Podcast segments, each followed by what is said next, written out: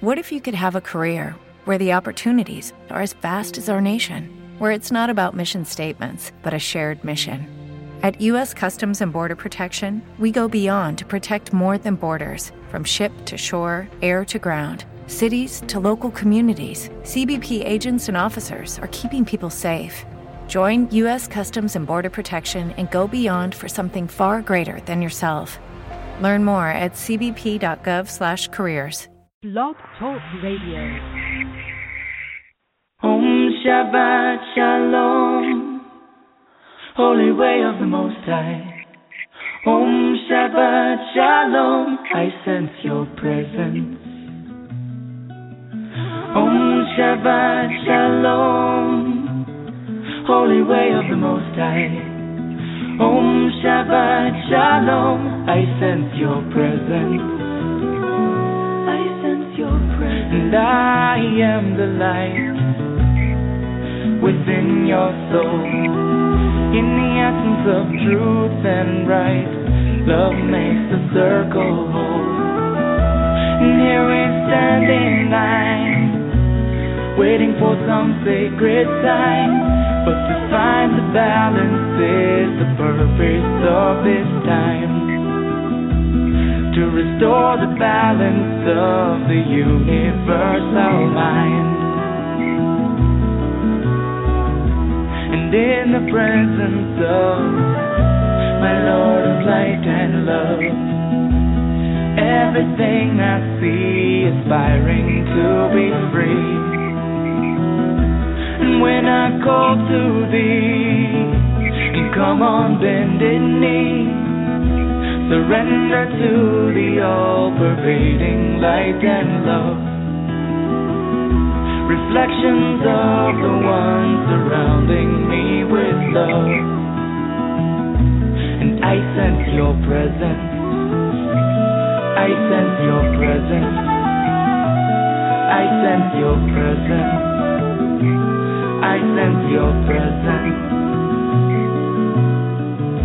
Within and without, above and below, yeah. East, west, north, and south, I sense your presence. Without and within, below and above, yeah, yeah. East, west, north, and south, I sense your presence. I sense your presence.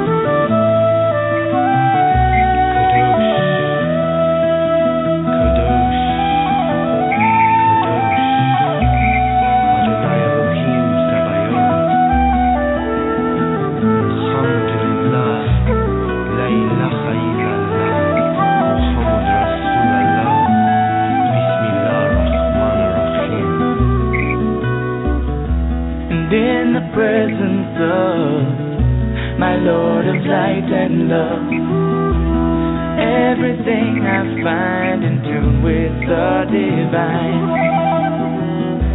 And here we stand in line, waiting for some sacred sign. But to find the balance is the purpose of this time to restore the balance of the universal mind. And I am the light within your soul.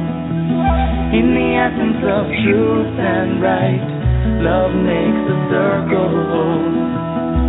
And when I call to thee, come on bended knee surrender to the all-pervading light. Reflections of the ones surrounding me with love. For to find the balance is the purpose of this time. To restore the balance of the universal mind. I sense your presence. I sense your presence. I sense your presence. I sense your presence. Om Shabbat Shalom. holy way of the Most High. Om Shabbat Shalom, I sense your presence. Om Shabbat Shalom, holy way of the Most High. Om Shabbat Shalom, I sense your presence. Om holy way of the Most High. Om I sense your presence. Om holy angel of the Most High. Om I sense your presence. I sense your presence. And thank you for joining me here on Code Connection. My name is Jesse Ann Nichols George, and I'm your hostess. Music you were just listening to at the beginning of the show is I Sense Your Presence. It's by a group called Shimshai, and you can check out more of their music. They're always putting out some new things, and having tours that are going on. You can do that that uh, by checking them out on their website at at uh, shimshai.com. That's S H I M S H A I dot com and you can also check them out on Facebook as well, where they uh, post quite a bit of their happenings there. And I just want to extend a welcome to everybody, whether you have listened to the show before, you like what we do here, or whether you're returning because, or whether this is your very first time, I should say, joining us because you said, "Hey, that seems like a really interesting topic today. I think I'll jump in and and uh, listen in and see what they have to say." Um, we do stream live, by the way, in three additional places. So I want to welcome everybody in those areas as well, which is TalkStream Live, StreamFinder, and Pen, known as Pair Encounters Network. And uh, it's great to have you there uh, listening as well. And to those people who happen to be catching the show as a podcast through iTunes, TuneIn.com, or through my YouTube channel. Now, what I do is during the show, I look at a, living a more compassionate life by aligning with your personal life codes. And many times I've got guests on the show, although I'm I'm splitting it really more and more. It's half the time I'm doing my own show, half the time I'm got a guest on the show, and um, uh, that way it kind of gives you a chance to learn about their work, other things that might be an option for your code energy, and I also highlight different musical artists along the way. Last week, I had a wonderful artist on um, called Ariana, and um, she was I, I'm drawing a blank on her last name. Isn't that strange? But Ariana was on last week. It was a wonderful show. Um, does a beautiful blend of Celtic Mediterranean music, and I normally bring on musical guests about eight times a year with the turning of the season. So um, those are really fun shows to catch, really relaxing, great to listen to.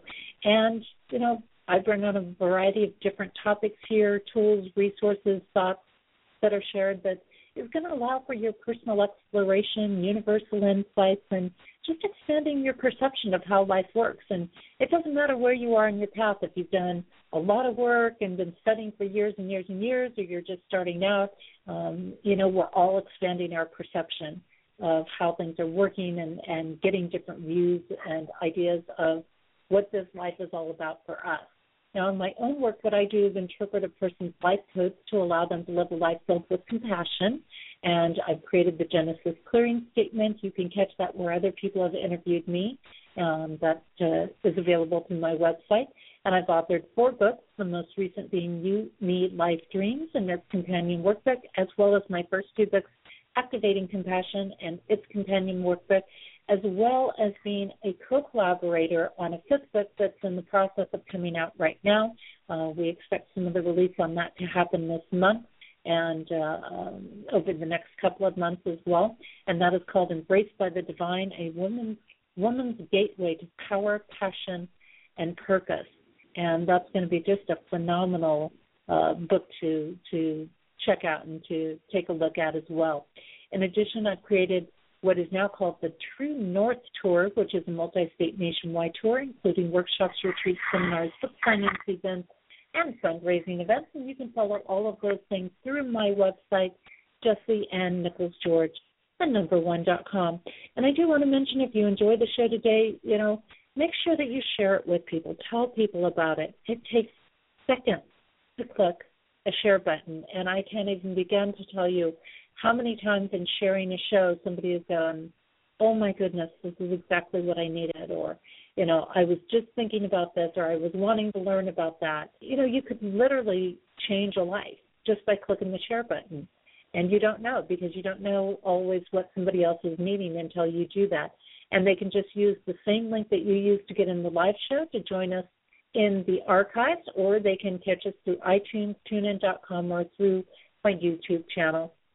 And all of my shows, by the way, are archived on my page of the Main Street Universe tab on my website. Again, that's Jesse Ann Nichols George, number one dot com. So lots of options depending on how somebody likes to, to join us or listen in or do those things. Now, before we get started on everything, one of the things that I like to do is to delve into a book called The 72 Names of God Technology for the Soul. It's by Yehuda Berg who is a Kabbalah master. And I love Yehuda's work because he keeps it simple. You know, he takes the big giant concepts, he brings them into everyday language, and makes it tangible to put into our everyday life. So the the concept that we have today, as we move through the book, is called dumping depression. And in this, his, his initial message is Life is fraught with obstacles and tests that sometimes knock us off our feet. When we do lose our balance and fall flat on our faces, it's important to stand up again rather than to sink into doubt and depression and dust ourselves off. Now, the insight he proceeds to give on this is ascending the spiritual ladder requires far more greatness and strength than conquering nations, building empires, or attaining great wealth. The negative forces, also known as our ego, that dwell in the world use a two step plan against us. They, one, make us fall. Two, keep us down through feelings of guilt and depression over our setback. Getting up again generates greater spiritual light in the world than if we had never fallen in the first place. The fact that we fell is not what's important. True greatness lies in the act of rising again. But depression is an alluring emotional state. In point of fact, it's downright tempting, for it too arouses energy within a downhearted individual. But the nature of this energy is negative, innocuous, whereas the spiritual energy of the light is positive and transformational. When we rise out of our depression with the intent to reveal light in the world, positive energy envelops us bringing great blessings and untold joy to all existence. And the meditation he gives on this is emotional strength to stand after you stumble, to rise after you fall, and to endure when the path seems unendurable is bestowed upon you. And, you know, I have to say, I've implemented this message by Yehuda in my life, particularly over the last couple of years those that have been following my work, following my path, um, know that I've had some pretty good knockdowns. and fortunately, I've learned to laugh through them. Fortunately, I've learned to do a lot of things through them.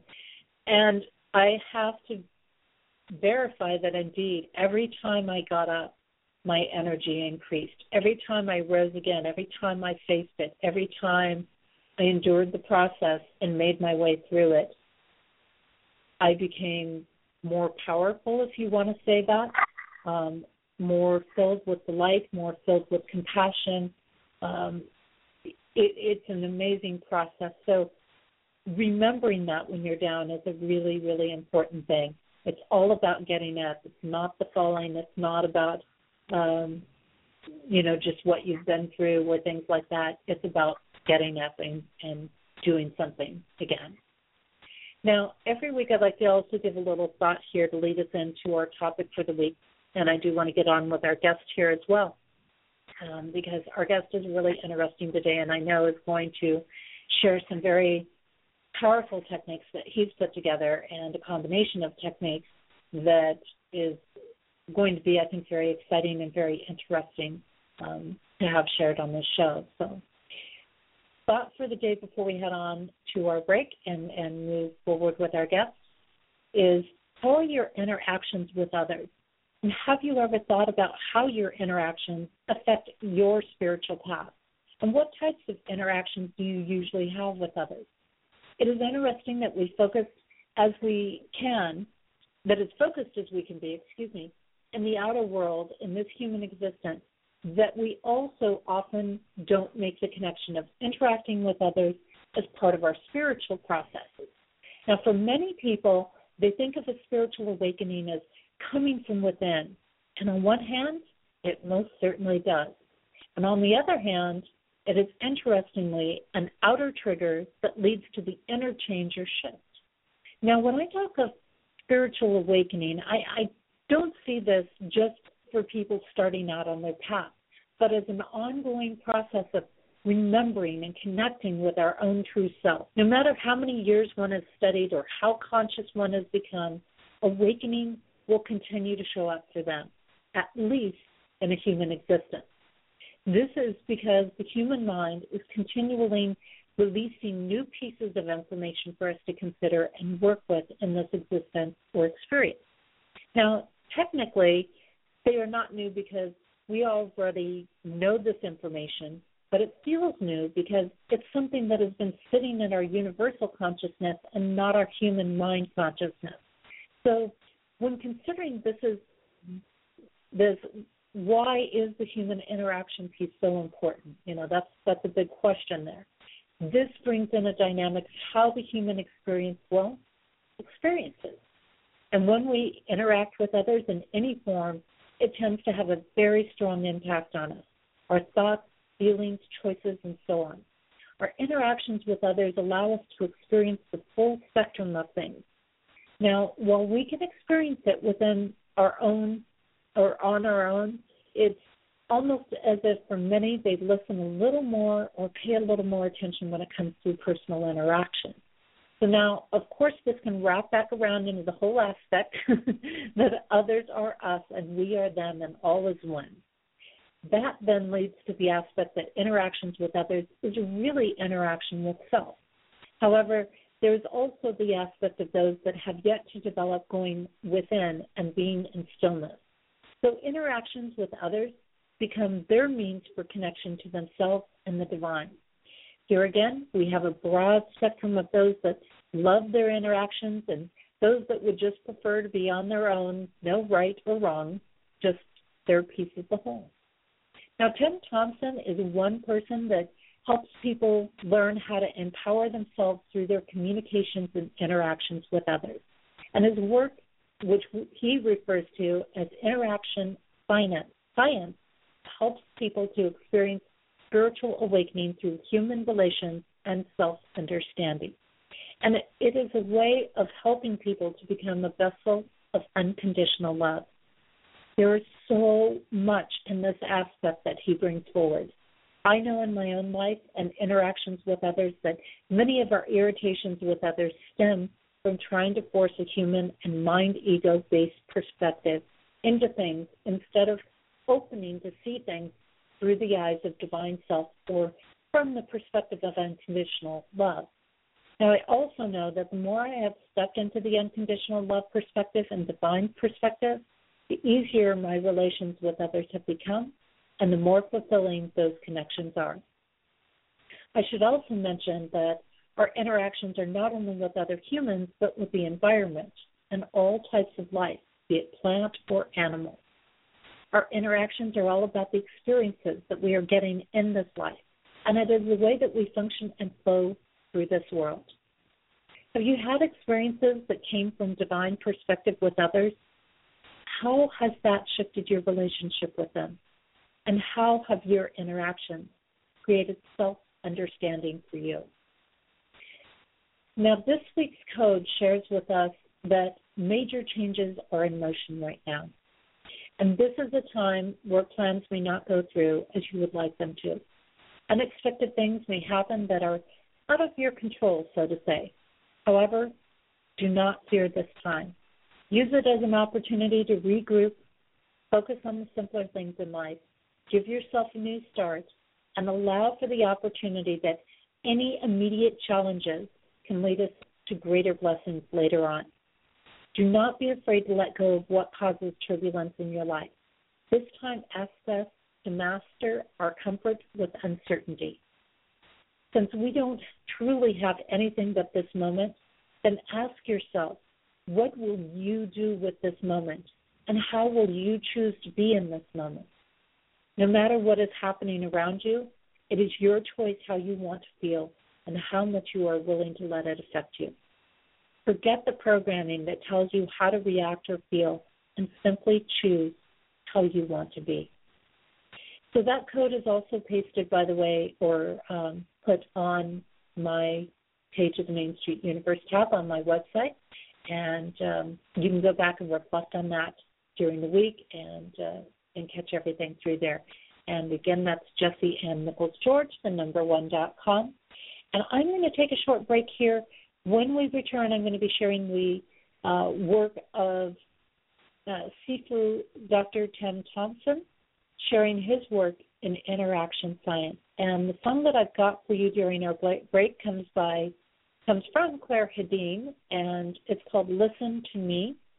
Um, and Clare is somebody who was one of my very first guests actually on the show originally. But you can check out more of her work, by the way, on her website, which is www.clarehedin.com. That's C L A R E H E D I N dot com. And we'll be back in just a few minutes.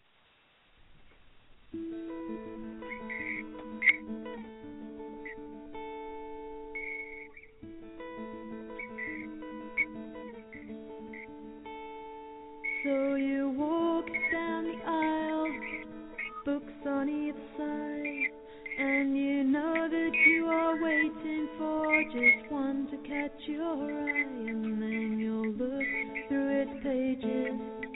What will you find? All the answers to the questions that keep spinning through your mind.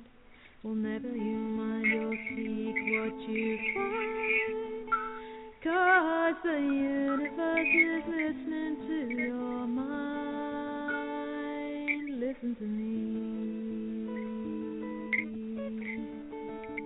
Answers everywhere.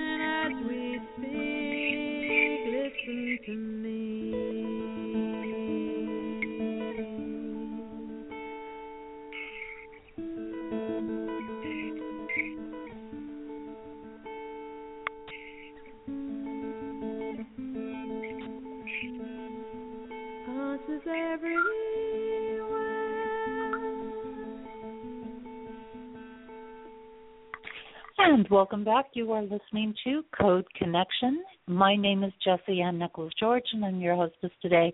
You were just listening to a song by Clare Hedin called Listen to Me, and you can definitely check out more of Clare's work at www.clarehedin.com. That's C L A R E H E D I N dot com.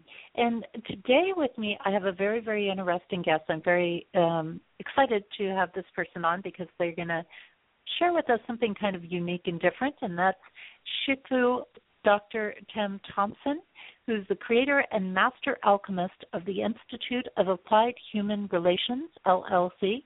He holds a PhD in organizational communication and is a Tai Chi Chuan Tai Chi Quan. I hope I got that right.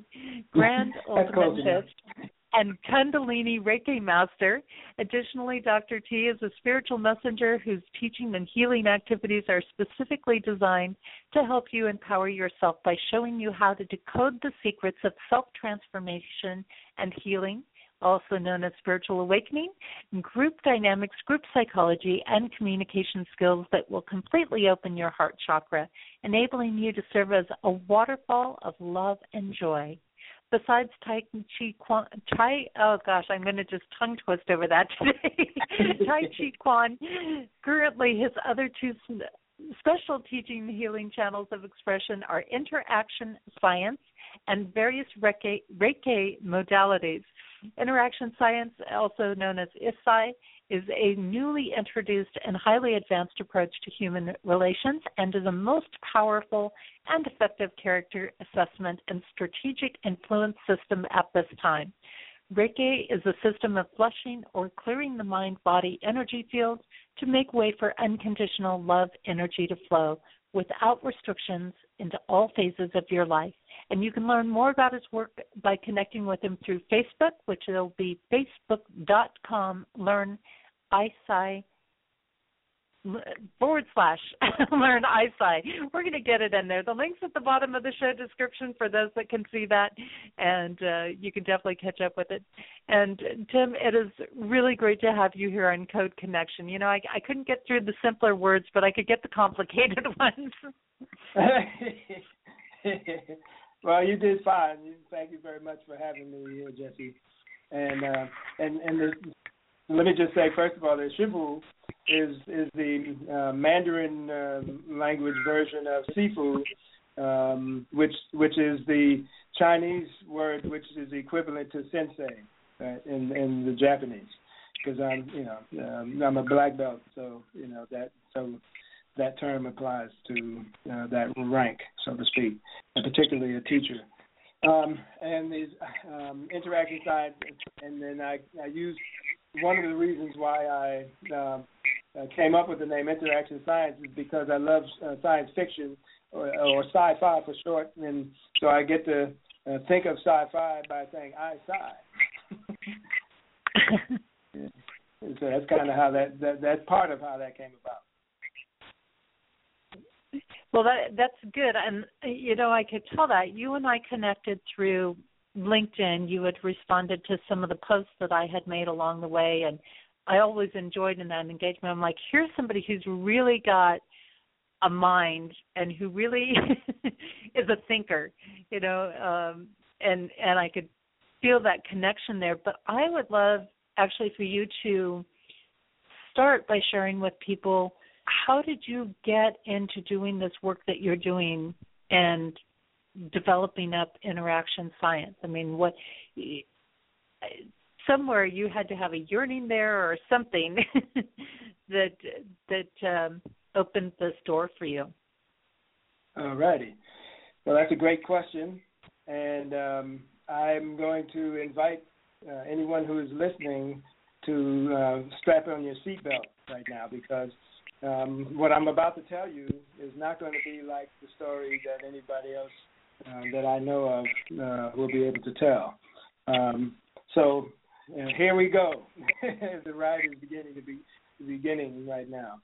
Um, actually, um, just like I don't know if you're familiar with um, um, Abraham Hicks, who is channeled through Esther Hicks, or uh, Darryl Anka, who channels Bashar and people like that. But actually, um, yeah, I'm kind of um, um, a different version of what they're doing. Except the difference is it's not a uh, an Earth personality acting as the PA system the way it is for uh, for those uh, uh, particular beautiful souls. In my case, I came in through a process that is uh, esoterically known as a walk-in.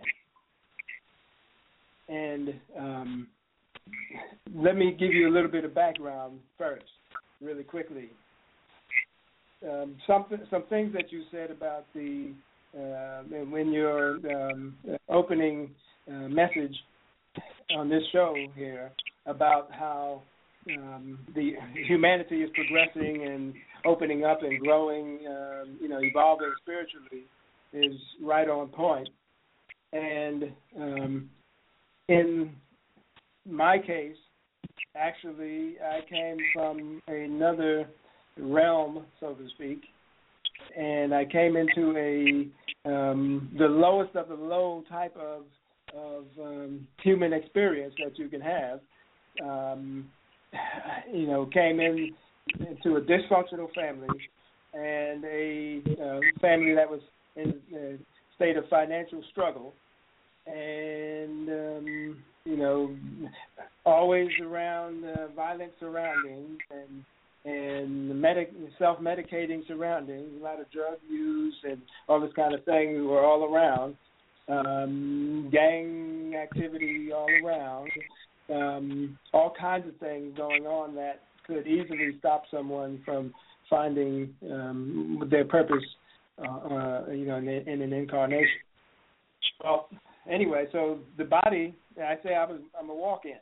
The the the infant was born um, with a brain hemorrhage, and um, and was in the hospital for a month, uh, according to my mother, um, while the, the medical staff tried to, um, you know, tried to overcome the disease uh, or the, or should I say, the condition, but the but they gave up because they weren't able to, um, you know, over overcome it.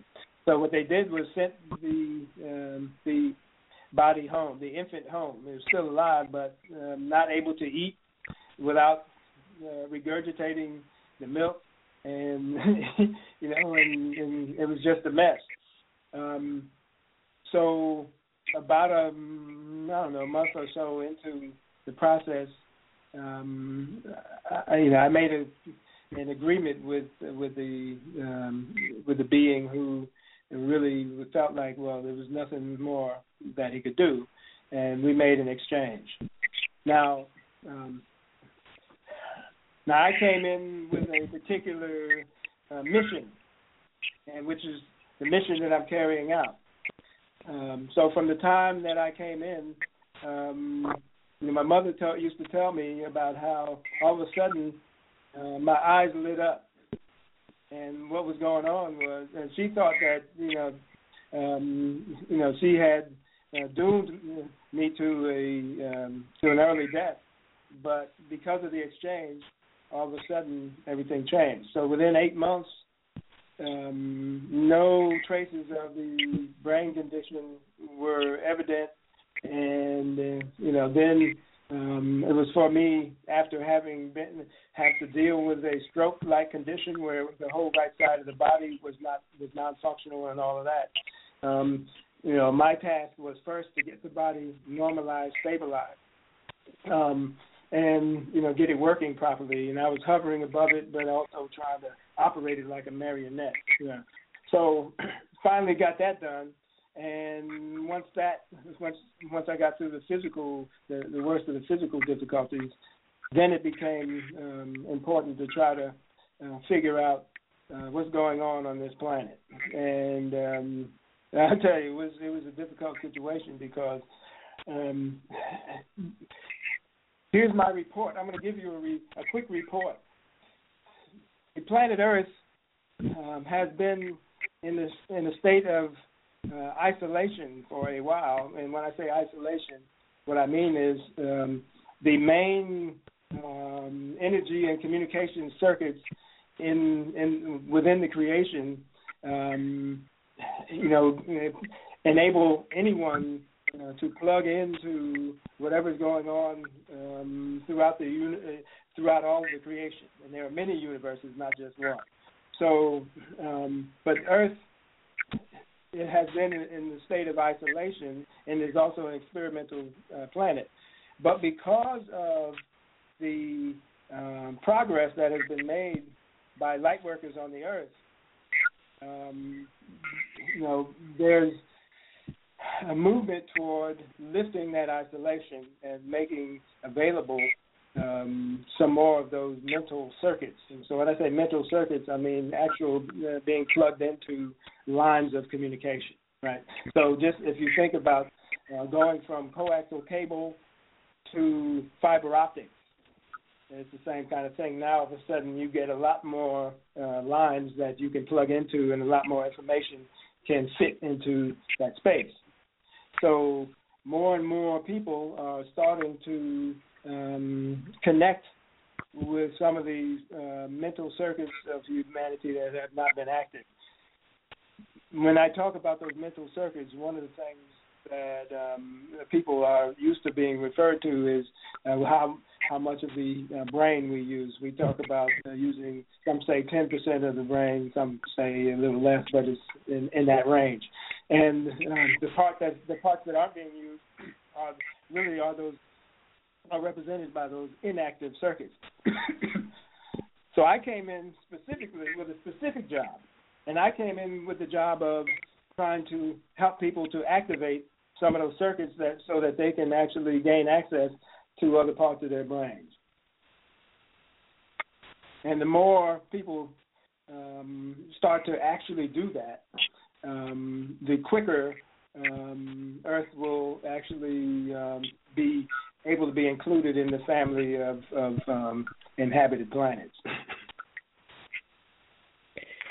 So, so you actually stepped in to this existence very early on, right around yes. the birth eh, time frame, and yes. we have had, um, you know, another guest on in the past.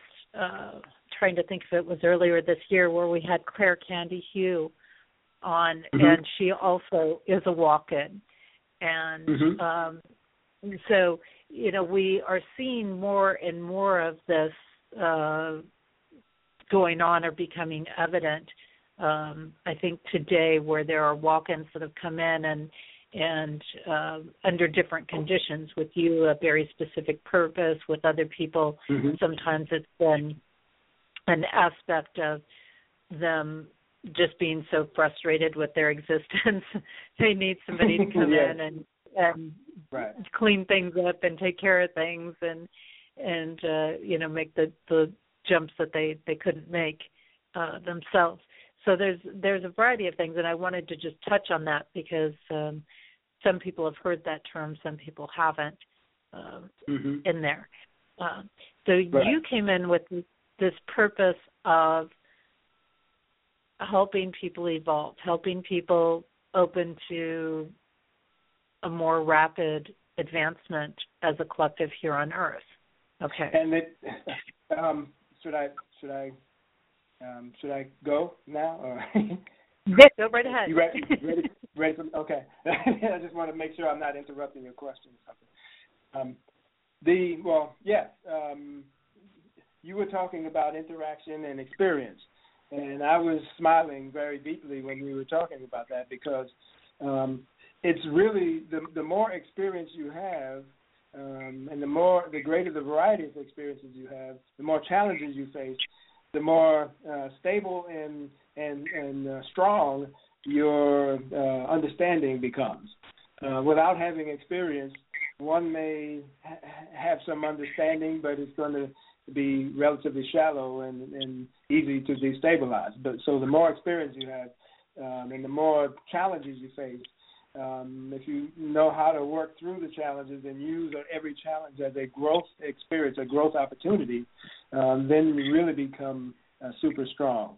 Um, so I have a lot of experience with with dealing, you know, on, on in different um, um, you know different locations in the creation let me put it that way. And and um you know and when i say experience i'm talking about material experience going through a lot of different things having uh, made it through a lot of different things and come out on the other side. So um because of that um here's the you know what what I uh, actually was dispatched to do. I'm gonna see these. This is the first time I'm actually putting this into words um, for the sake of uh, somebody listening who who I'm you know just talking in, in general in general terms. Um, right now, uh, the human population on Earth um, is um, is in a state of believing that the conscious mind is separate from the subconscious mind, and that the subconscious mind is um, very difficult to access. And because of uh, the belief that the conscious, the subconscious mind is so difficult to access, many people believe that they cannot do anything about their addictions, and they believe they cannot do anything about their fears and their self doubts and so forth like that. And they believe that uh, any remedy for those things comes from outside of themselves and they don't believe that they can um, do anything about it themselves.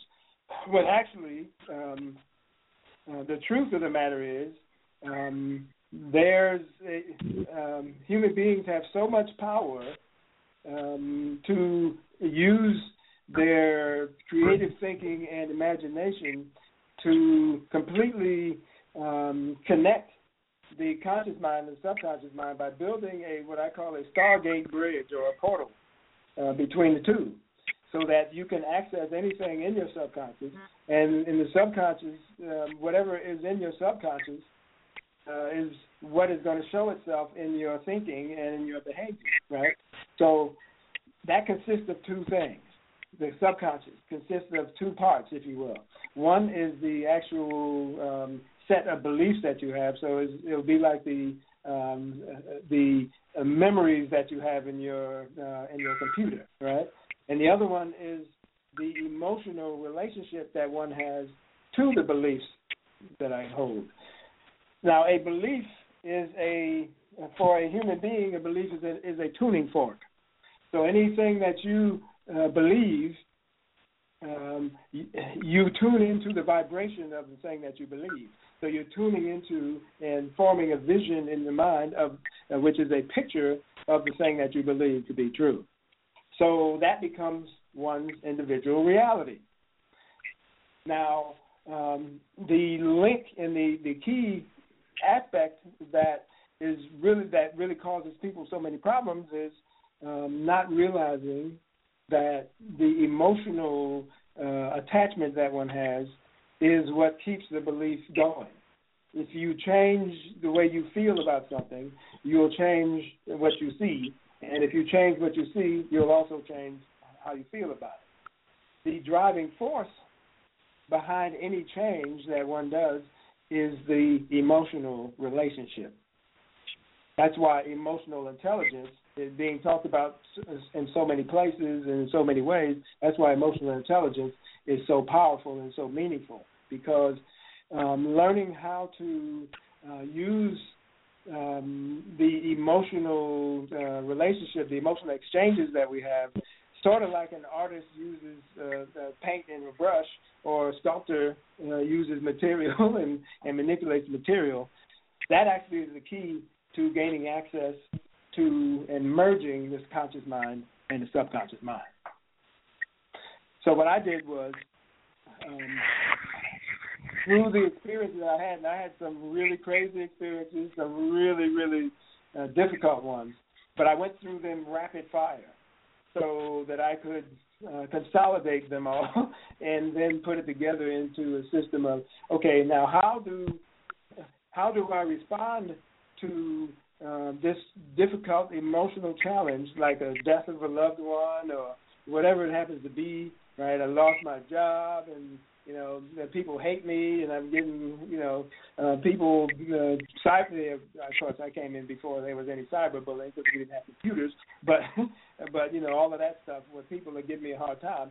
How do I now um, um, go inside myself and what do I anchor myself on in order to um, in order to use um, this difficulty as a um, uh, growth opportunity. So um, it started to develop. ISci started to develop uh, little by little. First, it came it came the overview, which actually it was really interesting. I was taking a shower, uh, probably in 1994, and while I was in the shower, um, this information uh, dropped into my mind like a zip file opening up. And um, before the end of the day, it wouldn't let me um, alone. I couldn't think about anything else. So before the end of the day, by the end of the day, I had um, written out, I had typed out 20 pages, which became the the basic um, um, seed of what is now ISci. Uh, and okay, so so from there, here's here's what ISci is in a nutshell. Basically, I I want to jump in and here for a minute, Tim, yeah. before you go yeah, into sure. that explanation and just kind of touch base. It's um, you know a couple of things you brought up that you actually create stability and strength by facing challenges and by delving mm-hmm. into some of these fears and and the subconscious arena. And I think this is really important because a lot of people feel so unstable in the midst of challenges and we're in a period and, and have been particularly the last few years where a lot of challenges are being presented to people. A lot of challenges are coming up for people to deal with and there's no getting out of them. They've got to deal with them. And so i'm glad that you brought that point up because i know that i have certainly found that um in myself that the strength isn't in staying afraid of these things but in facing them. And um, and then you also brought up uh, oh the the way the information downloaded for you. And I think that you know thank you for being so transparent about that because uh, you know most people they think that that people are sitting and meditating and some you know warrior light bulb pops over their head and boom there it is. It just kind of materializes.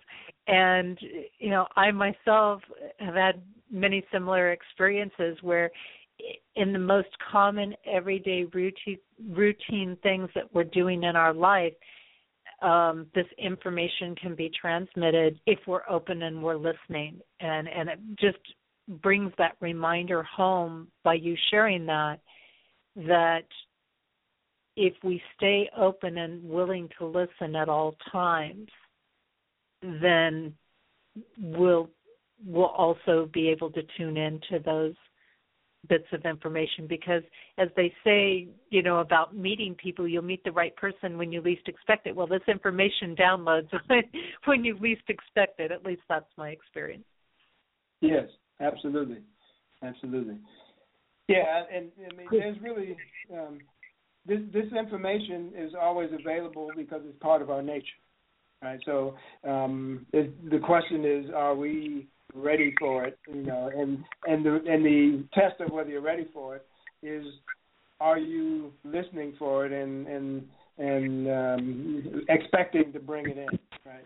Are you um, really just is the heart completely open? When the heart is completely open, that information will come in and you will recognize it for what it is. And it doesn't matter when that is. Normally, it comes in when you need it. yes, it comes in when you need it and when you're ready. You know, sometimes we keep wondering, well, when's it going to come in? When's it going to come in? And sometimes we just have one of those challenges that we need to face to build the strength up that we need or the um, stability up that we need to um, to handle that information that's coming through because oftentimes you know we we don't know how much is there and how big that information can be for us. So I'm going to let you go ahead and keep moving forward with sharing with us, you know, really what interaction science is. Okay. All right, I'm going to start this way because um, sort of piggybacking off of something you said about uh, just now about uh, people having um, maybe grief or depression and things like that, right? Well, and uh, negative feelings and being assailed by negative uh, circumstances. Oh, well, here's the thing that I um, say to my uh, college students when I teach communication classes. Um, here it is. Everybody, um, I don't care who the person is, if if someone that you care about and and and is important to you says something to you that's hurtful or mean, uh, it's going to sting. I don't care who you are. The initially is going to sting because nobody wants to have something mean and hurtful said to them. On the other hand, if the sting just keeps going and going and going and it doesn't stop like the Energizer Bunny just keeps going, there's um, if you really look at it, if that thing persists uh, over time, what that really signifies is that at some level you agree with what the person said. So that then points us to the whole thing about um, I in ISci I have this uh, I do this little diagram thing that I call the um, uh, core perceptual matrix.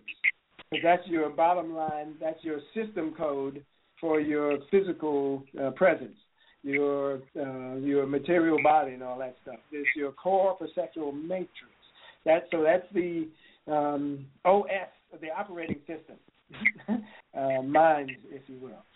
Now, in that core, uh, which registers all of the uh, interactions that you've ever had in this incarnation, um, and, it, and when I say registers it, it, it associates a picture of the di- the event along with the dynamics of how you felt about yourself and about the others in the interaction during the event. And within that, um, that core perceptual matrix is your foundation for who you believe you are now. No matter who you are, that's what's happening. So then the question becomes uh, in the core perceptual matrix, they, you have your beliefs, what you believe to be true about yourself. So I would call it your self concept, which consists of what you believe to be true about yourself, and what you uh, and how you feel about what you believe to be true, which is self-esteem. And then on the other side, we have worldview, and this is the interaction. So your self-concept is interacting with worldview, and worldview consists of what you believe to be true about the other person and how you feel about what you believe to be true about them. So that is a constantly dynamic dance in your interaction. So depending on how you feel about yourself, you're going to be expecting either good things to come your way from this person or negative things to come uh, your way from this person. And depending on how you feel about the other person, you're going to be expecting them to give you good things or give you bad things. So, um, in order to really learn from our experiences, we must um, stay cognizant of just looking to pay attention to how we what we believe to be true about ourselves, and we can monitor our self talk to to actually uh, stay on top of that, and um, and make corrections if we're actually playing a mental tape that's negative in ourselves, or we're setting ourselves up for failure. Um, All right, so I psi, let me go into the structure of ISci. I psi has four levels. Um, they lead to the ability to consciously create whatever you want in your life. So here's the first level. It's called soul review. So soul review uh, really involves uh, going into your subconscious. Now, how do you do that? Well, when you meditate, actually, you you can use meditation as an invitation and a, and a an excursion into your subconscious. How so? Because when you do um, the kind of meditation that I always advocate, um, which is uh, study is just observing the total process of uh, of your mind and the, and the thoughts that it's uh, generating. So whenever you think a thought, you engage that thought and follow it back to its origin. It'll when you do that, and it wants you to do that. So when you follow your thought back to its origin, you'll be able to see uh, what you still believe to be true about yourself. Even you may be holding on to a belief that uh, applied when you were five years old, but no longer applies. So you get to see whether you're doing that. So in soul review, you're cleaning out your your core beliefs so you can empty that space up and, and create a a vacuum, if you will, so that the more the higher frequency spiritual thoughts can now come in and make a home where the ego was in charge previously. Right. Um, so that's soul review. The second stage is learning how to uh, practice relaxing your emotions. So we practice relaxing the emotions um, through a, a process called empathic listening, listening with total empathy. So you're listening to understand all aspects of of yourself and the other person who you're listening to. When you do that, you actually create a, a spiritual bond, a heart-to-heart bond um, that uh, can get strong enough to be unbreakable and the um, the deeper you go into listening with empathy, without instead of with judgment, instead of judgment, with empathy instead and compassion instead, the deeper you go into that, the um, more influential you actually become as well. Then the third stage is called a tactics, and I borrowed the tactics from an Aikido uh, person. Uh, it's a communication um, thing, and it's a it's a conflict utilization tool. So uh, when people are emotionally attacking you and, and so forth, you can actually um, redirect their emotional energy. And that's where I use um, Tai Chi principles. I use uh, Tai Chi um, uh, self-defense fighting principles to redirect people's energy, emotional energy. In order to use the tactics, you have to be able to relax your emotions. Let me say one more thing about relaxing emotions. The point of relaxing emotions is um, just like if you feel a physical pain, if you relax the part of your body that's feeling the pain, the pain will disperse uh, over a wider area of the body, which makes it easier to um, to overcome the pain. But if the pain is concentrated, and if you tense up and concentrate the pain, it's harder to overcome. So then that's the third stage. And the fourth stage, the final stage, is called social alchemy, and this is where you actually are um, constantly paying attention to where people are in their uh, self understanding and where they are in their um, heart expression. You know, are they keeping walls between themselves and the other people in their lives, or are they opening their hearts and um, and letting the, the true understanding of goodness um, come in and, and um, take over their lives? So when you get make it through all the, and those are all four skill levels. When you make it up through all four skill levels, um, you have now attained the ability to consciously create using imagination, using um, sound thinking uh, principles, um, and also using um, compassion, um, all together in one package. You now have the ability to consciously create whatever you want in your life. Wow. there's there's a lot of information in there in I what know, you just know, said. Yeah. That's okay. But it's good because I'm glad that you broke down these key components um, in this. And and I think that that's you know there there are these big pieces a lot of people they get so busy doing doing doing they forget that one of the the biggest key first steps is to just observe and i know it's one mm-hmm. of the points that i've been stressing particularly over the last um couple of months with people is step back and look at what's really happening because i think we get way too close to the situation sometimes, especially if we care about somebody. You know, if they're a Mm-hmm. spouse mm-hmm. or a partner or a child or a parent, you know, even if you have your conflicts, you care about these people usually. And we we don't stop and really pay attention to what's happening. And this is true even with like coworkers or things like that. Um yeah. And and I find that just so important because otherwise we get so wrapped up in all the emotional stuff and that leads us down all kinds of thought patterns that may not relate to the truth at least that's my experience yeah absolutely i want to give your listeners a um, a quick and dirty uh, little activity mental activity they can be applying whenever they're talking to someone and i call it the six perceptual rivers right? Um, in these okay. six rivers, these six, six rivers of exchange, um, three belong to if it's one on one, and you're in it. Three three of those rivers are sourced in you, and three are sourced in the other person, and they mirror each other. And here they are. The first one is your perception of yourself. You know that's going to be different than their perception of you. So your perception of yourself, your perception of the other person, and your perception of the nature, quality, and shape of the relationship that you have with them. And then, of course, uh, while that interaction is happening, that person is thinking about their perception of themselves, which is not going to match yours.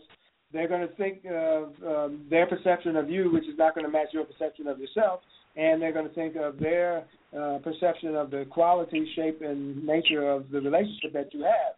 Uh, so it has a different meaning for them it does for you. So if you're, you can be occupying your mind, and that's how you keep the emotions more uh, and stabilized and at bay, so to speak, because you're occupying your mind with thinking about, okay, um, now who am I in this relationship? Who am I being right now?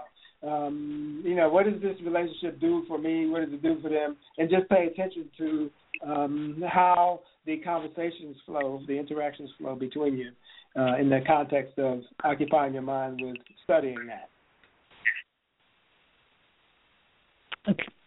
Yeah, and and I think that that's I love that. I love that you're bringing the attention or the focus, I should say, back to self because we often get too worried and and get a lot of anxieties created when we're worrying about what somebody else is thinking of us and if we get back right. to who am I in this and what is this for me and right. get that focus redirected back to self um, I find that a really powerful space to be in uh, because I know I could get very wrapped up in being hurt by what somebody else says or being angry or whatever the emotion is. But if I come back to myself and I go, okay, who am I going to be in this situation? Who am I going to present? Who am I right now? Uh, I'm a person that's feeling hurt. I'm a person that is going through this, and and what is that about? And what does this mean for me? Um, mm-hmm. I love this. I love what you're sharing with us. Well, thank you. You know, um, spiritually gifted people typically um, have the have these experiences with, and some on a regular basis, with observing themselves uh, moving through their day. So they're actually conscious on uh, at least two levels. So one, being conscious of the observer and being uh, also conscious as the actor. And um, a lot of people get freaked out when they first experience that, but um, if one gets used to it, settles into it, then you realize you actually, uh, if you actually are aware of of the observer in your mind, um, that means that you actually now have built enough of a bridge between your higher self and your egoic mind that you can actually shift back and forth consciously. And when one knows that one can shift consciously, then the confidence should uh, should rise up, right? Because that's one of the biggest problems that spiritually gifted people have is lack of confidence because of being mistreated by so many um, uh, you know folks who you know have ignorant thoughts about such things. and that's interesting that that you bring that in because um yeah our self confidence is most going to be shaken when we're worried again about what other people are thinking or um looking to them for the signs or the symbols or the to tell us how to act or things like that. And it's it's not up to them to tell us how to act um, you know, I actually had a very yeah. similar thought where I was thinking, gosh, I love some of these connections I have, but on the other hand, it's like I can't I can't go out and and send individual reminders to everybody to come and listen yes. into the show. I can't do it. It's just me. And I have to stop and I was trying to think, well, maybe there's some ways that I can help people go, for example, okay, if you go to the page, you can ask for a reminder and mm-hmm. the show page will send you that reminder. Um, right. And things. So yeah, I'm I'm glad that you're bringing that up because I I completely attest to this process because I I have experienced this very thing of becoming aware of the observer within me and everything shifts and you're you're absolutely right my confidence does soar when I engage in that process and it it engages because I'm making the decisions because I'm choosing how I'm going to be instead of getting wrapped up into the reactions and the worries and the fears that all go with wondering what somebody else's thoughts are and what they're thinking and what they want me to be or wherever their head is at. yeah, absolutely. You know, in fact, um, you know that stimulate what you just said stimulates in me a, a a picture here that I wanted to share in my mind. You know, a mental picture, and that is really. If you really think about it, sort of like an analogy, if you will, uh, metaphor. If you really think about it, uh, spiritually gifted people on this planet at this time are basically prodigies, right? So if you think of a prodigy, see, we usually think of a prodigy as somebody who's going who can uh, play uh, complicated musical pieces from an early age, or uh, scientific genius, or something like that. But actually, um, there are uh, you know there are many different ways to be a prodigy, and many different. Any any particular thing that, that takes skill, one there can be a prodigy in that. So certainly, in, when it comes to spiritual awakening, there can be prodigies in that. So anybody who actually is spiritually gifted right now in relation to the um, the uh, mainstream or the masses of the uh, human Earth population is a prodigy. But there's more and more prodigies coming coming uh, into through the birth channel. Now, that being the case, think of a prodigy, and how, where does the prodigy get their training? right when they come into they go to school and the you know the teachers in the school aren't really geared toward teaching um, uh, prodigies. They're geared toward teaching the average person, right? So the prodigy now has to deal with uh, potentially being bored, right? you know, uh, and getting turned off because uh, they try they see some connections that other people don't see, and the teachers punish them for it, and all this kind of stuff. This is what what's actually happening, right? So um, spiritually gifted, if spiritually gifted people uh, would see themselves as prodigies, um, it'll be making it easier for them to um, to stop looking for approval from people who couldn't possibly un- even understand where you're coming from. It's ironic how many people do that. Try to get approval from those who have no clue what they're going through exactly. or talking about or experiencing. I think that's really cool that you brought that up because I think we have you know, we're starting to push just huge groupings of prodigies and some of the these traditional teaching methods, these uh, ways, and I, I understand that they have to standardize things to a certain extent and everything. But I think we're getting to a point we're going to have to rethink some of those structures because the prodigies are are not functioning under those structures well, and right. they have these amazing gifts to bring in the world. And I think most of us have amazing gifts to bring into the world. Um, if we want to bring them in, but we haven't had the environment to to nurture them. And and what I love that I hear you saying is that you know going again back to self, going back to self focus um, and self choosing. That we can bring out this inner prodigy, we can bring out this inner talent or gifted side of ourselves um, when we stop stop the focus on the outer world who really doesn't get what we're going through or trying to bring about and in that process. And then of course it's a process of bringing it about to where they can get it. It cycles back around i think.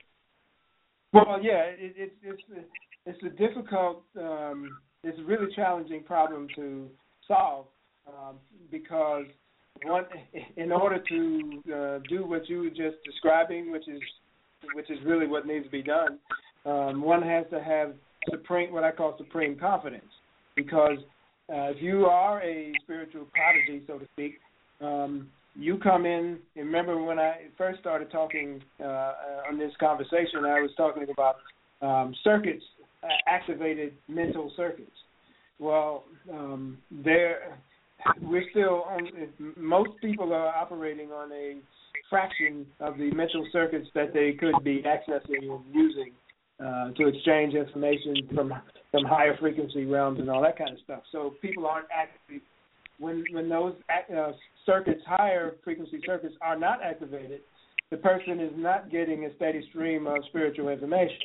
Well, when you're not getting a steady stream of spiritual information, you're left with having to try to uh, figure out how to fit in um, based on the information you are getting, right? So um, therein lies the, the the element of which that might we might call faith, because if I have if I'm getting information that is unlike the people around me, um, and they're not actually receptive to me trying to talk about those things, um, I have to have the confidence in myself um, that I'm on to something, right?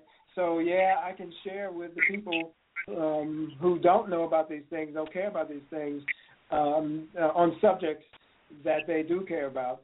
But when it comes to the subjects that I need to deal with the most uh, to develop myself, um, I'm going to have to rely on myself. So when the confidence is high, then one can do that. Now, when one uh, acts um, according to you know grows within according to their own listening to their own intuitive message um, coming through them about them then uh, what starts to happen is they also start to see patterns um, that will show them how they can help other people grow without necessarily announcing that's what they're doing. Because when you tell people right. that, oh, I'm going to help you grow, then they they put up a wall. a lot of people do. I've I've had some people right. just flat out go, "Well, I'm not going to change," and right. I'm like, "Right, great." okay. Yes. Right. So what? So that's really um, uh, what ISci is about. ISci is about um, teaching a spiritual prodigy um, how to mold um, another person's energy, mental energy flow, without ever announcing to the person that you're doing anything of the kind. So you mold other people's energy flow um, largely by the way you listen to them. If you listen to them uh, with, from the heart, and you really try to understand um, what their um, life motivation is, you understand what they what their uh, fears and and joys and all the triumphs are and all of that, and really try to see through their eyes when they describe an experience that they're having instead of trying to place our own values on the other person, we're actually listening through their eyes as much as possible. When that becomes a habit, the other person will start to drop their walls. When they start to drop their walls, that the extent to which the person drops their uh, barriers against you is the extent to which they give you permission to influence. Them. So usually people won't give you um, um, permission to influence them if you're um, if you're trying to wrestle the permission from them by telling them, "Well, I'm going to help you," when they didn't ask you for help, right? right. Um, right. But if, but if you listen to them in such a way, with with a loving heart, then um, chances are the person will feel the the uh, vibration. They'll feel the loving vibration. They will start to tune in uh, more, little more, little by little, more and more to the actual frequency of um, unconditional love. A lot of people talk about unconditional love, but the but it's an actual frequency. It's divine love. It's you know, right? So um, it's a real thing, um, but only a person who actually has enough control over, or should I say, enough emotional intelligence can express divine love, can do it unconditionally, because you can pull back all the opinions and all of that stuff, get those out of the way, and really listen to somebody without those. Uh, yeah, and and there is definitely that difference between it being genuine and being apparent in there. Yes. Um, yeah. As you say, because of the way the the vibration is emitted, and I think that what you're describing also explains why sometimes people feel so hurt or so betrayed or um, challenged sometimes in relationships because they've let down those barriers without checking in to see if they themselves and the other person are in that vibrational space. Mhm. Right. And so like we that. let well. we let these yeah we let these barriers down, and we do it oftentimes with family. Um, family is a great example, or in relationships, I think, where we so much want to connect with somebody, or we're so programmed that you have to tell family everything or you you know these types of things that family is safe. Um and you know maybe in your situation or or many other people that I've known along the way family wasn't always safe.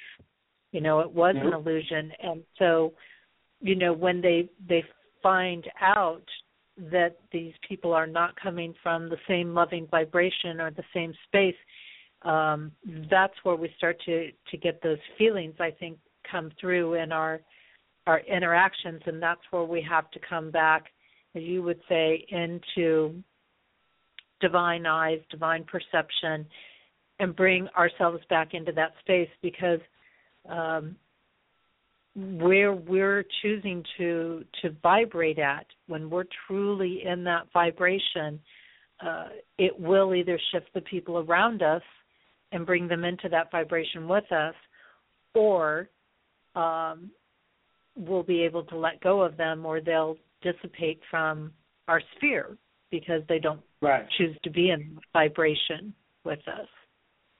Yes, and we should be thankful for that, not um, lamenting about it. yeah.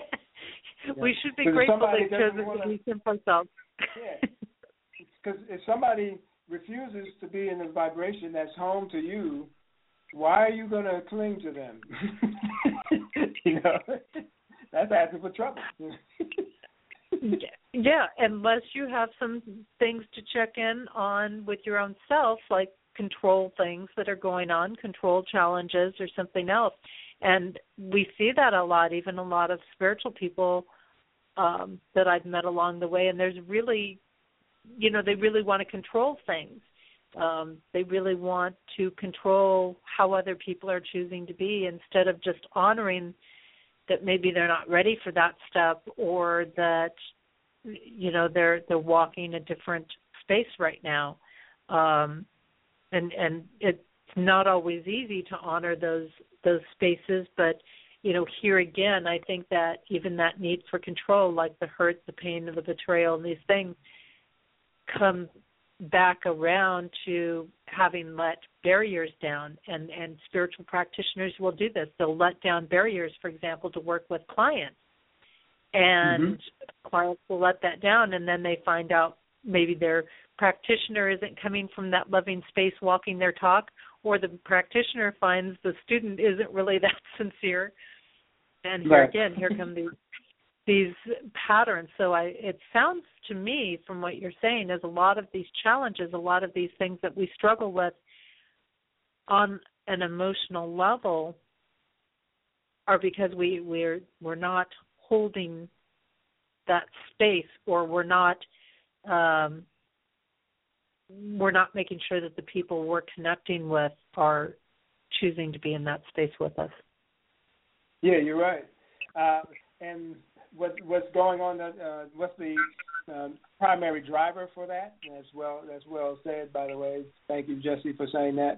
Uh, what's driving that is uh, a, a, core belief that there's uh, that um, the people who are in, interpreting uh, human consciousness and what it means to be human actually know what they're talking about when they actually don't, because the ones who are interpreting it um, are not access. They're not in, their interpretations aren't coming from an access to higher frequency divine information. You know, from from from um, you know celestial realm, so to speak. They're they're actually is their desire for control that is um, in the driver's seat in their interpretation. So even spiritual uh, prodigies, if you will, or light workers, whatever you want to call them, are um, mesmerized by that, or actually caught in the quicksand of those um, lower frequency interpretations of what is possible.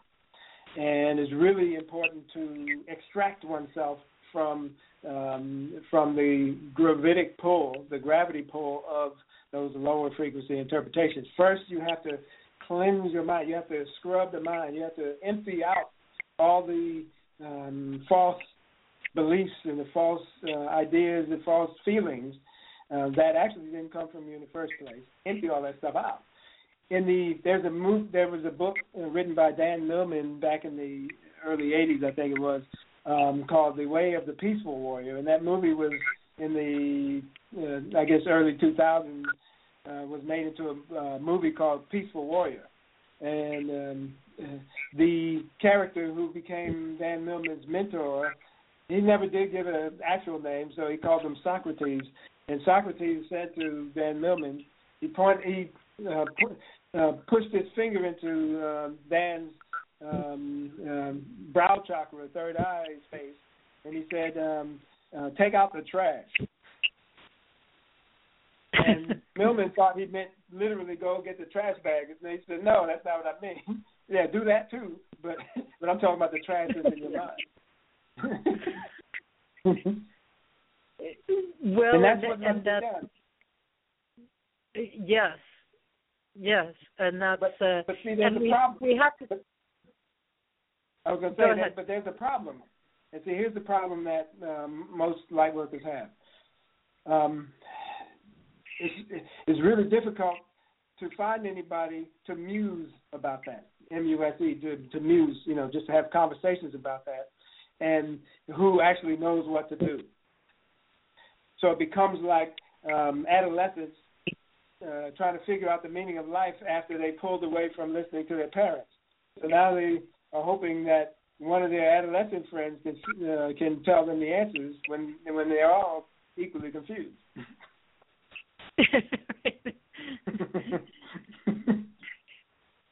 yeah, it, it's it's so true in there, and you know, I think I think this starts to touch into this whole area that uh, as we're growing on our spiritual path, this is an example of where the ego can come into play and we don't even see that it's there. We don't even acknowledge that it's it's having a play in things. Um, you know, when we start to place ourselves on those pedestals. It starts becoming a very fine line between holding your your self value and your self worth and being greedy, or holding you know your your positive thoughts and confidence in your work and needing the recognition and needing um the acknowledgement and the titles and and all of these different things. And so you know really it really starts to wake us up when we get into these boundaries. And and i think we as we're evolving it's one thing you know granted to be excited and want everybody to come on your journey with you and to you know be in this loving space once you've started to experience it you know and get that that clarity and that wisdom and that knowledge and live by that because once you start to get there you realize what a great space that can be and mm-hmm. yet at the same time if we're holding on to all these people in the process um you know we're we're falling into some martyr patterns and we're falling into some other things it, it to me we really have to stop and step back and say why am i holding on to right. these people right. that are so dysfunctional what piece of me is not feeling secure enough or is still in that space or you know you know what am i afraid of and i think you know i think it's well expressed by one of my contacts not long ago came to me and and was like this feels like a really lonely path and i think that there are definitely enough people out there when they're on their path as they grow spiritually they feel very alone because they feel mm-hmm. like they don't have very many people to relate to or to talk with, right. as you were just mentioning and alluding to. Um, it becomes a challenge for them, and there's it's definitely a bridge that is to be crossed in getting so comfortable in that that space. And as you keep going through it, I think it brings you back around to being able to interact with people in all different types of spaces because of where you end up being and, and having that focus on yourself of, of holding the vibration. You learn how to hold it. That's right. Well, the word alone, if you add an L and you separate after the second L, you have all one. Mhm. You know, you really, if we really think about it, um, see, you know, it's, it's all about what we picture in our mind. Um, if I'm going to, um, you know, uh, progress rapidly um, in my spiritual insight, well, clearly, um, not a whole lot of people are going to be able to uh, come with me on that journey at uh, you know at the same pace I'm going. Right? If if you are an elite runner and you want to run as fast as you can go, there ain't it's going to be lonely. You're going to be ahead of everybody.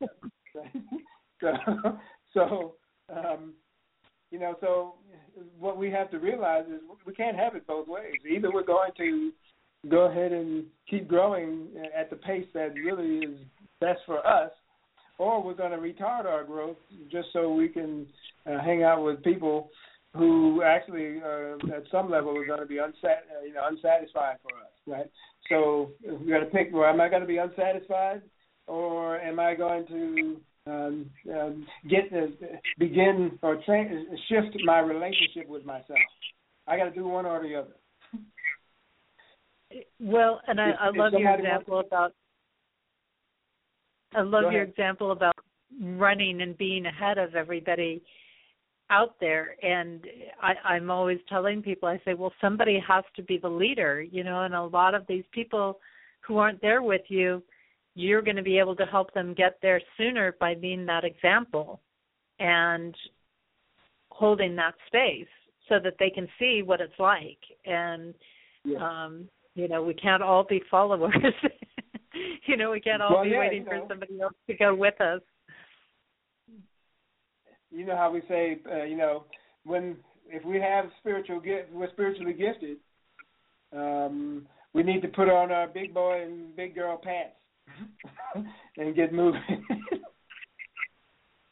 yeah, and and when we're willing to do that, if we're willing to step into that so-called leader or I like maybe even better example space, um, then the sooner those everybody else is going to come along because it's going to raise the whole. It's going to bring it's going to bring people along naturally if you just take care of yourself. if you just do your that's, own path. That's true. That's true. You know, I mean, because everybody will then, you know, this is something that I, you know, I, I still, you know, I have a small group of um, what I call angel trainees, you know, who I um, sort of mentor, right? And you know, I always, uh, I always tell them that, um, you know, while you're lamenting the, the way people uh, react to you, actually they they see your power, they see the ability that you have, and they're waiting for you to embrace it yourself and to have confidence in it, confidence in it yourself. When you show confidence in what you're and who you are and what you're doing, then they will start to follow you. Right now, they're challenging you because they don't see you showing strength. So when you, you know, I had an experience back in the '80s uh, when I was um, a um, a member of, uh, you know, an active member of the Self Realization Fellowship, Paramahansa Yogananda's organization. I ended up getting initiated into Kriya Yoga um, in '89, right? But what uh, during those years, I remember we had a visit from one of the monks from the Mother Mother Center ashram, and he came, you know, and they would make the rounds to different centers and so forth. So it was interesting because some of the other members who had been involved in the organization longer than I had um, were kind of giving me the evil eye because when the monk came around, he and I got along famously. and you know, so so we were telling jokes and having fun and all this kind of stuff, and they were upset. So some of them said, "Well, you corrupted him," and I was like, "Wait a minute, you know." So you mean somebody who's actually uh, experiencing the love of God in their in their very system, running through their veins, is um, not supposed to be smiling and laughing? It seemed to me, you know, if somebody's actually experiencing this firsthand, you're always full of smiles and laughs. I I think definitely there's an abundance of that because um there's so much that comes along the way that you just keep realizing more and more how blessed you are. You know, even if you don't have a lot or things like that, you just that realization sets in on such a deep level that it, it's like, wow, I really, you know, I'm not just saying it anymore. I really feel great about this. You know, I'm really comfortable with my space and really happy with what's going on and and um like you say when you're in that space and and and you've reached a certain level of confidence or a certain space of confidence you can't help but be happy. That's right. That's right. See and and and and, and i just want to and we'll get this in here too. Um you know i want everybody to hear this. Uh, true humility is not um, a uh, goal per se to try to achieve directly. True humility is the natural product of supreme confidence. And why is that the case? Well, when you have supreme confidence, and by supreme confidence I mean you know that you are a piece of God, uh, of the highest, whatever you want to call it, right? So if you know you're a piece of that, then you know that you're the same in nature and composition as that and but you also have free will, so you get to express um, that nature in as you um, as it works best for you, right? So um, when you have supreme confidence that you are a piece of God and, and your job is to express this divinity um, in the most constructive ways possible, and you know that you are endowed with the power to do that. Now, when somebody comes with negative energy, you can see them for what they are somebody who's suffering because they don't realize that they're they don't know what you know which is that they're a piece of god as well so then we don't have to take that on to ourselves. You know we can now see okay well now i can have compassion for this person right? But i don't have to uh identify with it. Yes absolutely. And I found that even acknowledging their true self is another way that helps them shift their energy by their own choice, not by right. Outside force per se, but acknowledging that because they might be struggling, for example, to remember, you know, it's kind of like a little piece of amnesia. They might be struggling to remember that that's what they are in that moment because they haven't right. found that confidence themselves. And and like you say, when we are truly humble and we're truly operating from that supreme confidence, as you put it, um, we're going to do what we can to provide a space or an environment for other people to experience that. Yes, absolutely. Yeah, because rule number one um, for the likes of me and you know and and the likes of you as well. Um, rule number one is um, n- do not, under any circumstance, interfere with someone else's um, uh, growth, uh, spiritual growth. Do not interfere in any way. So if the, if the person does not want that information, do not try to give it to them when they don't want.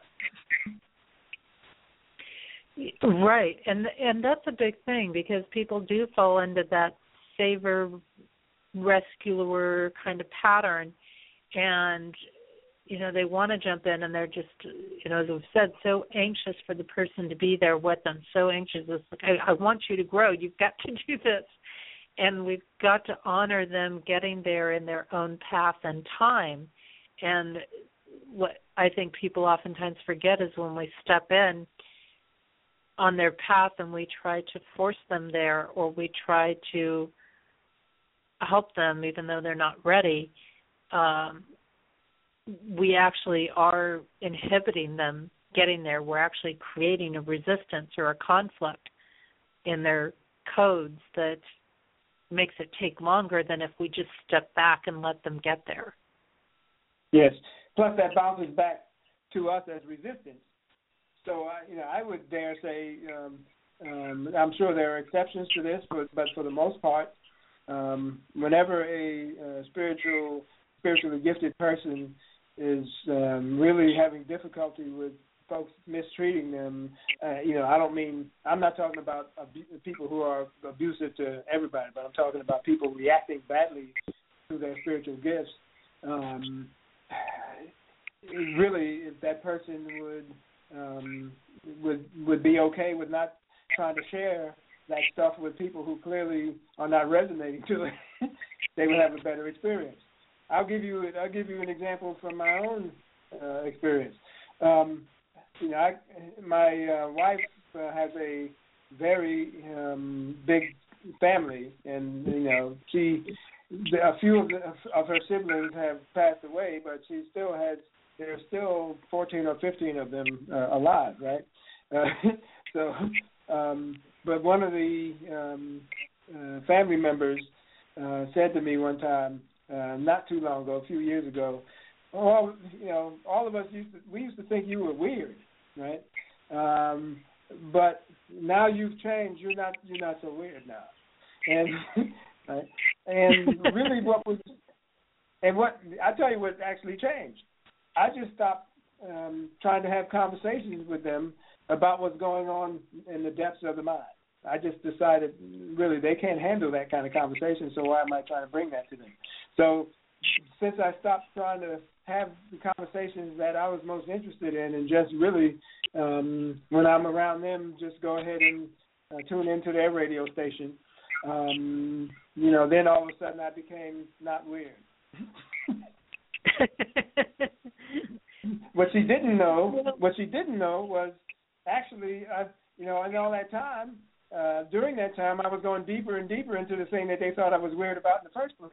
So if anything, I was more weird. It's just that I was able to uh, keep them from seeing anything. right, right. And and I think that that is part of the confidence level is that you're confident in what you have and you know you don't have to constantly be talking about it. You can just simply be that. You can own it. You can say, "Yeah, this interests me," or, you know, "This is my thing." I mean, I oftentimes I have groups of people I'm I'm with, and they'll be sharing different things, and they always look at me like, "You always come up with something totally different than what we're expecting," you know. totally different than the average person and they just kind of look at me like there's something there I kind of want to get to know it. It's really fascinating, but I don't know how to relate to it. And yeah, it's a little scary too. It, yeah, and if we keep trying to talk all this talk, like if you kept going and talking the way you were talking with your family, I mean that's just like foreign language to them. And if they haven't learned yeah. the language, they're not going to understand you. And right. so you have to learn how to speak their language, even if you're coming from the same place. Yes, that's actually what that's exactly what ISci is all about. That's that's that's it in a nutshell. Interaction science, right? The science of of of um, dancing dynamically with others and, and while you're interacting with them, even though um, you, your frequency, even though your radio frequency is much different than that. So you're actually tuning into the frequencies of everybody around you and and like a chameleon, but at the same time keeping your integrity. That's what it's about. And my mother, see, um, um, you know, your synopsis there about uh, the confidence thing, it was uh, very apropos. Um, it took me a while to understand what my mother used to tell me all the time. Uh, she used to say very uh, succinctly uh, dare to do, to be, and to be silent. Interesting. Yes, and she was talking about uh, spiritual um, development stuff because we had we used to talk for hours and hours on that stuff after I discovered um, um, you know some a stream of information. My first stream of information that I discovered was the Theosophical Society material by Alice Bailey and others. Right?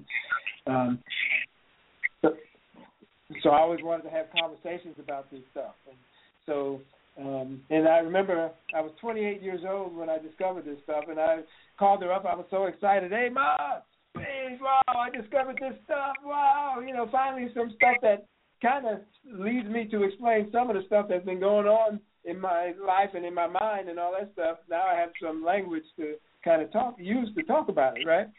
For the first time. And she was just calm and everything and then um when I was done with my um enthusiastic, you know, overzealous um whatever raving or whatever, she said, "Oh yes, I've been waiting for you to get to this point." right? I said, "How come you never said anything?" And she said very calmly, "Would you have listened to me?" I said, "No, I guess you're right." and and isn't that the case? You know, and and we have to remember sometimes people have to do that exploration and get that enthusiasm and and get the experience of that discovery process and and silence truly can be as powerful as anything else um, out there, as powerful as a word or an action or or any of it. Um, and Tim, this is this is fun to share with you because I get to experience this light-hearted side of you, which you know I, I could get little pieces of when you would respond to my posts and things like that, but it's mm-hmm. hard when you're online to really capture somebody's essence like I can in a phone call like this or on yes. air like this.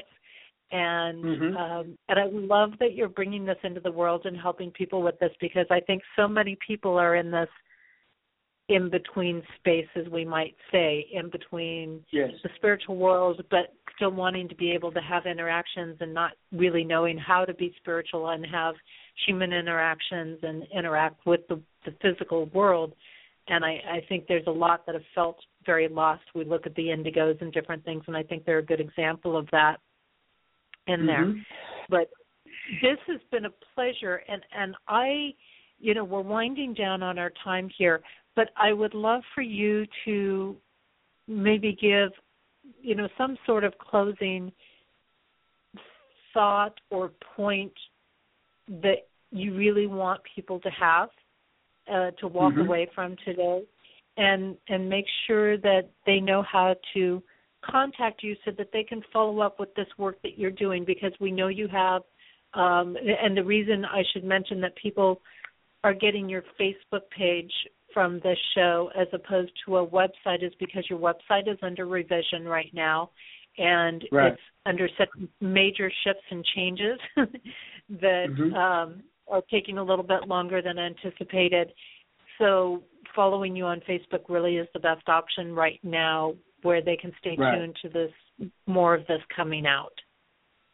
Yes, I need to also. We haven't, I haven't uh, thought to talk about them, but I, I'm in the production on the first. Uh, I have a. I'm working on a five um, a five book series that uh, first has an o- has an overview book, um, um, and then four uh, ISci stage uh, workbook type of um, materials. Um, so the first two, the overview book and the uh, soul review book, are um, due to probably be released hopefully by um, sometime in December. Um, it would be ebook in ebook form. Uh, the the overview book. Here's the title of it. It's called um, "Learn ISci," um, and that's the that's the title. And then the subtitle is "Introducing Interaction Science to Awaken Your Genius." And then the um, soul review stage, the first stage book, the self cleansing book, is called um, "The Power of You: uh, Transform Your Life Through Soul Review." So those will be out there being published by Xlibris. So um, hopefully within the next um, several weeks or so.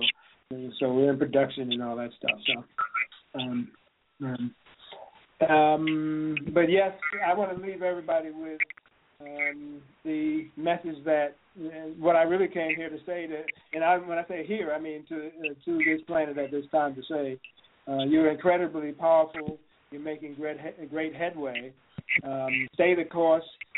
You know, don't let anybody turn you uh, around and turn you against yourself because your your power is starting to grow. Your ability to uh, connect with all of these uh, parts of yourself is really starting to come together. And the more it comes together, the more you'll accelerate it. So just keep going and um, keep it simple. Don't look for magic and don't look for somebody else to do it for you you have everything you need to do it for yourselves. Um, so just believe in that, and then go explore that. Believe it and explore it. I and I my think wife that's and perfect. I, oh, one last thing. And one last thing. My wife and I say this to each other: "ISci, baby." I sigh, baby. that's awesome you know i i love this again what you're bringing out and i love that everything's on the top, you know edge of being released right now where people can get hold of this so um i i think this has turned out to be great timing um for people to get to know your work and to get to see this and um yeah definitely you you just you summed up some great closing thoughts there, and I'm going to leave it as it is because it, mm-hmm. it really was well said about knowing that power there um, and and working with that. Tim, it's been a pleasure to have you on the show. And again, for for those people that would like to connect with Tim and his work, uh, you can do so facebook.com forward slash learn ISci. Uh, L, uh, that's L E A R N I S C I, and uh, you'll be able to connect with him through there and and check out what he's doing, communicate with him, talk with him, and uh, and see what's happening. But I really thank you for giving your time to us today and sharing and being on air with us and um, you know putting this yeah. information out there, making it accessible. Well, Well, you know, I, well, I appreciate the um, big fun. It's been big fun for me, and I hope for you as well. And I can tell you, um, you know, and I wanted to make sure I said this to you before we hang up, but um, I got to a point on the LinkedIn where the only the only one whose post I would respond to was yours. everybody else, you know, would would come with some other craziness uh, on occasion. So I said, well, the only one I know is going to keep it positive and keep it real is Jesse. so I appreciate you for that too. well, well, thank you. I've always loved when you've jumped in because you always have a, a wonderful piece of insight and knowledge to to share, and um, and that's always been greatly, greatly appreciated in there. And I I do want to mention that next week on the show I'm going to be running my own show on codes um, for different gemstones and uh, codes with stones, as they might say, gemstones, crystals. I'm going to be taking a look at those, and that's going to be a lot of fun. And um, just you know, I've got my work out there as well. You can you can check it out. I just put out recently uh, another monthly video. Every month I put out a video tip of something that's going on. Um, I have a monthly special that goes on. This particular month, I've got 50% off of all of my books. Uh, the only one that I don't have discounted is the one that is in the process of coming out, um, which is not in my power to to give discounts on. But my activating compassion books, my uh, books on relationships, you, me, life, dreams, are all 50% off this month. So it makes a great gift. It doesn't matter whether it's ebook or paperback. Um, you can get that. Uh, you can also check out the code interpretation work that I'm doing. Connect with me. Uh, I'm on Facebook. I'm on LinkedIn. Those are some of the easiest of social media to connect with me on, and uh, and follow that. And uh, and to see wherever I'm at as far as events and things going on. I'll have an event coming up around the end of December. Uh, right now, it's looking like it's going to be in Sioux Falls, but hey, I'm I'm always open. if somebody says, "Hey, I've got ten people over here, come travel," I'll I'll be there. Not a problem. Um, so so I'm I'm a little bit flexible in that sense. And you can also catch again the archive shows not only for uh, my show here, but all of the Main Street Universe shows through my website. And again, that's Jesse Ann Nichols George, the number one dot com. And uh, don't forget, we do have other shows here on Main Street Universe throughout the week. Our, our really consistent other show is Tuesday evenings with Susun Weed, who shares her work in herbs and natural plants. Phenomenal in her knowledge on that. Definitely tune in. Wednesday nights have been very consistent as well. Uh, Daniel, Janice, uh, they're getting back into a flow. Janice is working on bringing her own show to the air right now, and uh, Daniel's been doing some different topics and guests and things coming along, and uh, those have been very interesting. The Wednesday nights, uh, oftentimes 7 p.m. Eastern time. Um, and then Darren Bacare is back on the air again. He's coming back with us, and he's doing some consistent shows. Uh, he's a reader at Madame Laveau in New Orleans, so he's a lot of fun. He has what he calls spiritual insights that he provides, as well as doing readings on the air. And then Kevin Baird has been doing some consistent shows with his uh, new companion invention, which it, eh, those that have been following my show know I had Kevin on. He was the last Activating Compassion show that I did, and that was at the end of July. And you can catch that interview that I did of him on his um, on his work through my website as well. And hey, this is Jesse Ann Nichols George, and I want to thank you so much for being here today. And thanks to all of our listeners, not only through Blog Talk, but those listening live through PEN, known as Para Encounters Network, StreamFinder, and TalkStream Live, and those catching our podcast at iTunes, TuneIn.com, and those that will be catching the YouTube version of our show. I definitely look forward to seeing you back here next week as we delve more into Code Connection. Don't forget, if you've enjoyed the show, share it with others. It's going to be available at the same link in our archives. And I'm going to leave you with a song by Shimshai uh, called Yearning For, also known as Over and Over. And again, you can connect with Shimshai and the rest of their work at www.shimshai.com. That's S H I M S H A I.com.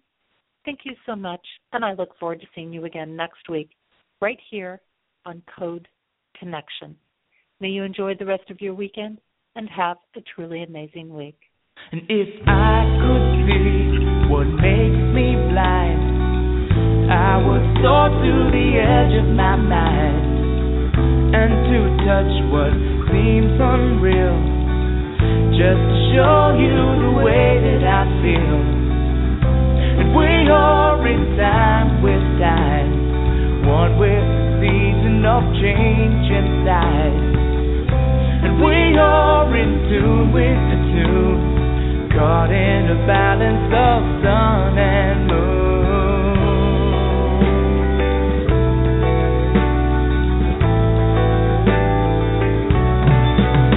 Oh, deep inside the light.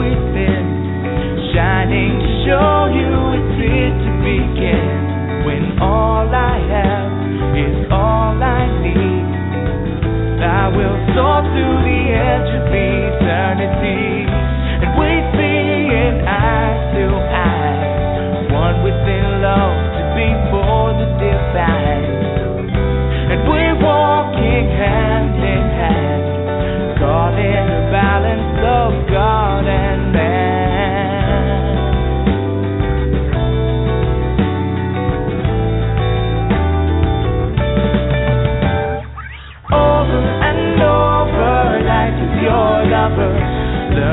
to walk just a little bit slower. Whispering secrets, that you can't keep it. No turning back now, this time we reveal it. One to another, all will discover the essence.